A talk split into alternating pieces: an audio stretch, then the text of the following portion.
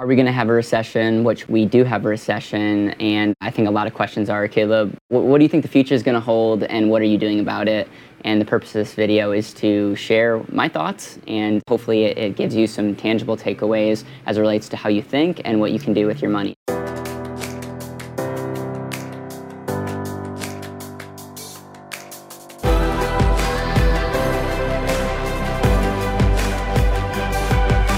This is Better Wealth with Caleb Guilliams. First of all, I think I read something today that over 80% of people had a negative outlook on the economy. I think I read something the other day that uh, credit card balance is at an all-time high. You have interest rates continue to rise. Right now, at the time of this recording, the market is falling, which I'm not concerned long-term about the stock market. I think short-term, that's a confidence meter that essentially says that people are not super confident about the future right now, and, and the market is showing that. And you just look at I just saw the other day that some companies, especially in the real estate space, are laying people off, which is terrifying because inflation is affecting a ton of people. You look at gas prices are high, you look at, you know, war, and then and you look at, you know, the amount of money that we printed and when it comes to I don't know if I can say it, but the pandemic and just the the supply chain shortage, and it creates a perfect storm that uh, creates a lot of uncertainty it's interesting because I didn't fully understand when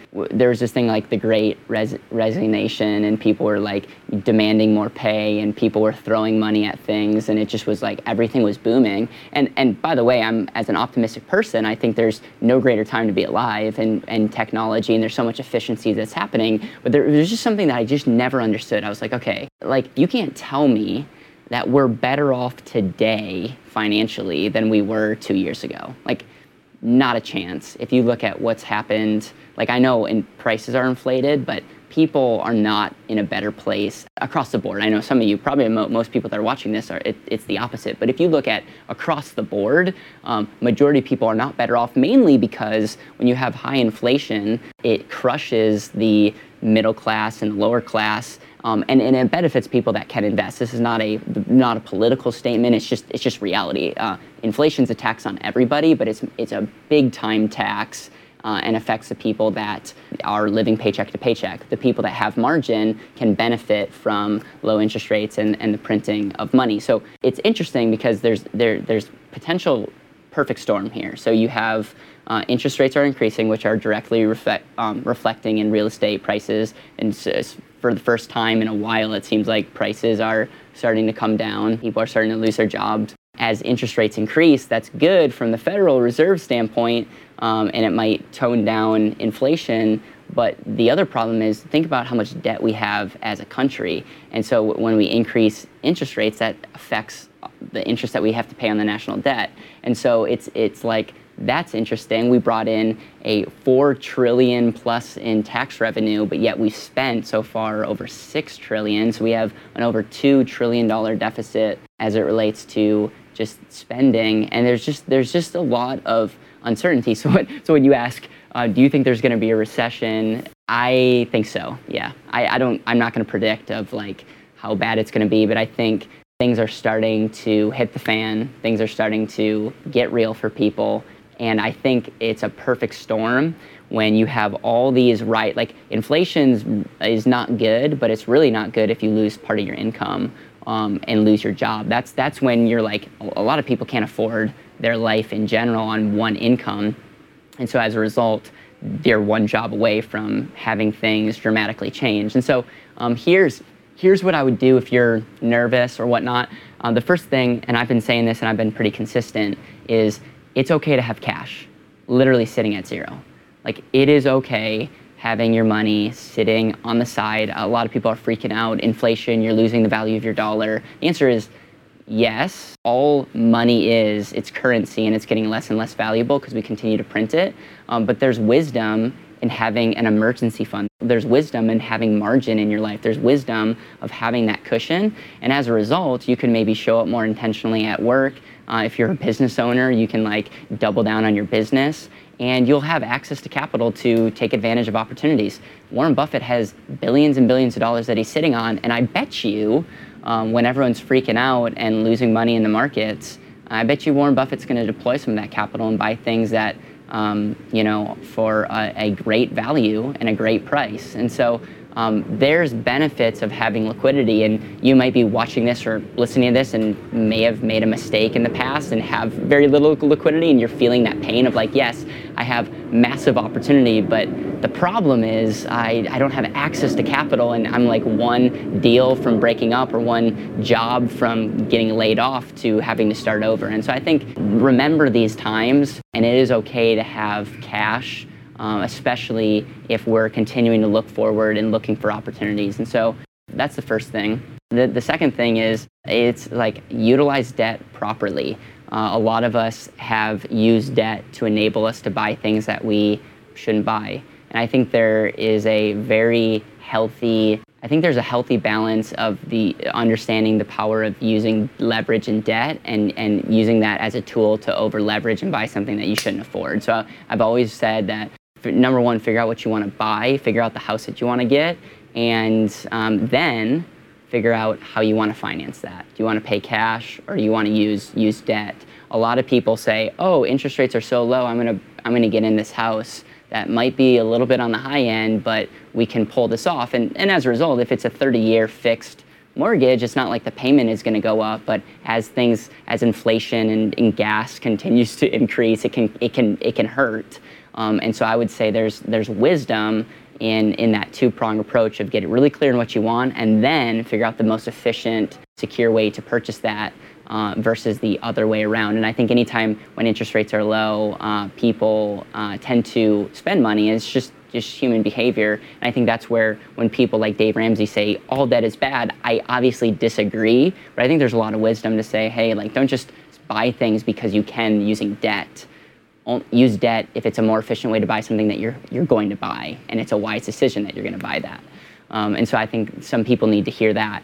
Um, the, the next thing that, I've said a, a, ton is get really, really clear on what results you want out of your investment strategy, out of just your strategy in general. A lot of you are investing in the markets, a lot of you are investing in crypto, a lot of you are investing in very speculative assets that you have zero understanding of how they actually work, number one, but actually what the end goal is. Like people are freaking out in the market, like, oh, the stocks are down.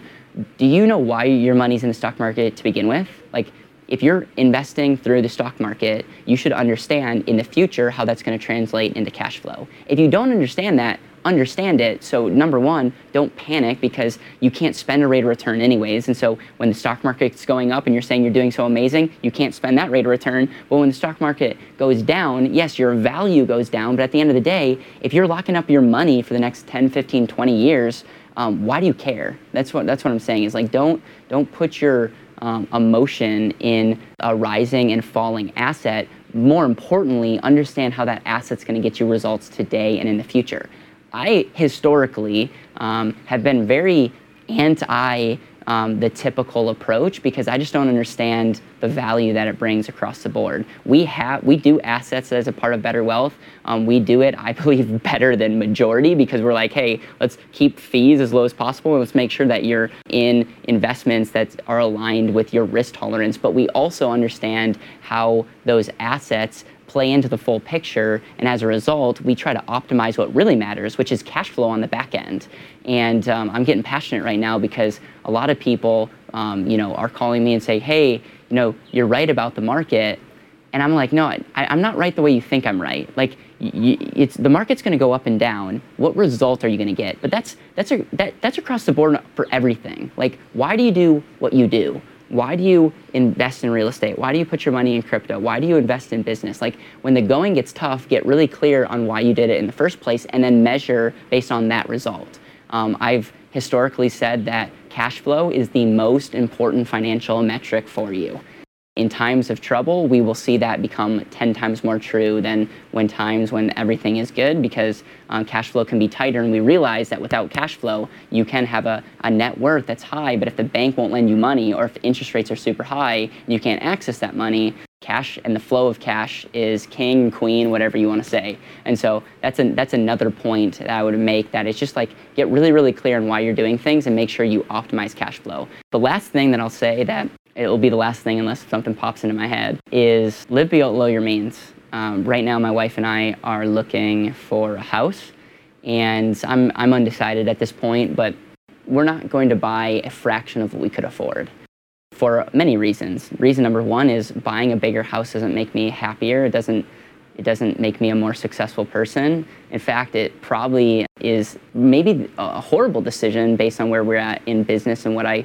um, I'm hoping to accomplish in my life because it's, it's putting some of my flow of cash each month uh, into a, an activity that um, may not be the best result for what I want to accomplish. Do you see what I did there? Like I, every decision goes back to this framework of where do you want to go and is this time, money getting me to where, where that is? But I think also, um, I just, I've just known a lot of people that have overspent money on things when the going was good and that we just have such a desire to say, wait, we might be able to afford a X um, value house, but should we actually get that? And, and this might shock a lot of people, but I would consider renting. It really comes down to what cash flow is it costing me to live my desired lifestyle.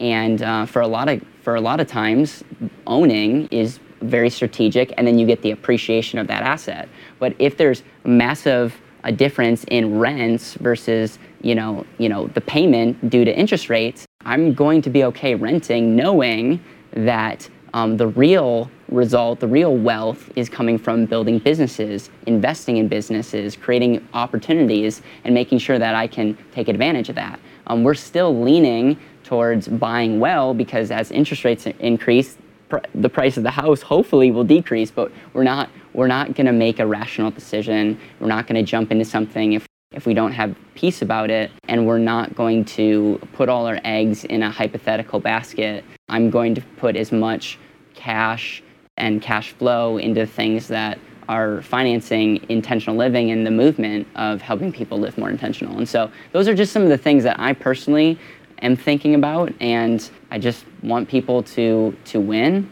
I want people to capitalize uh, in a recession. This is the time where more money can be made if you have the right mindset. More opportunities can be made if you have the right mindset.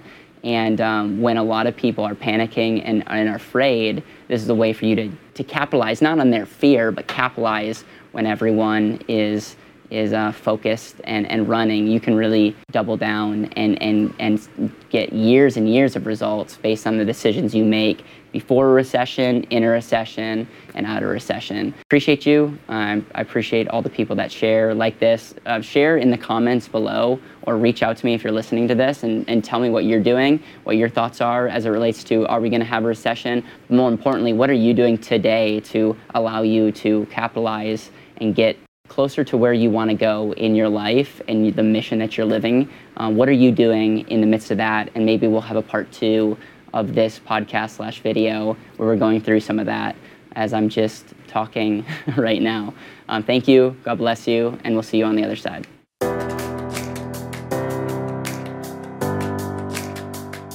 Thank you so much for listening to the Better Wealth Podcast. It would mean the world to me if you could hit subscribe, leave a review, and share this with the people that you know and love.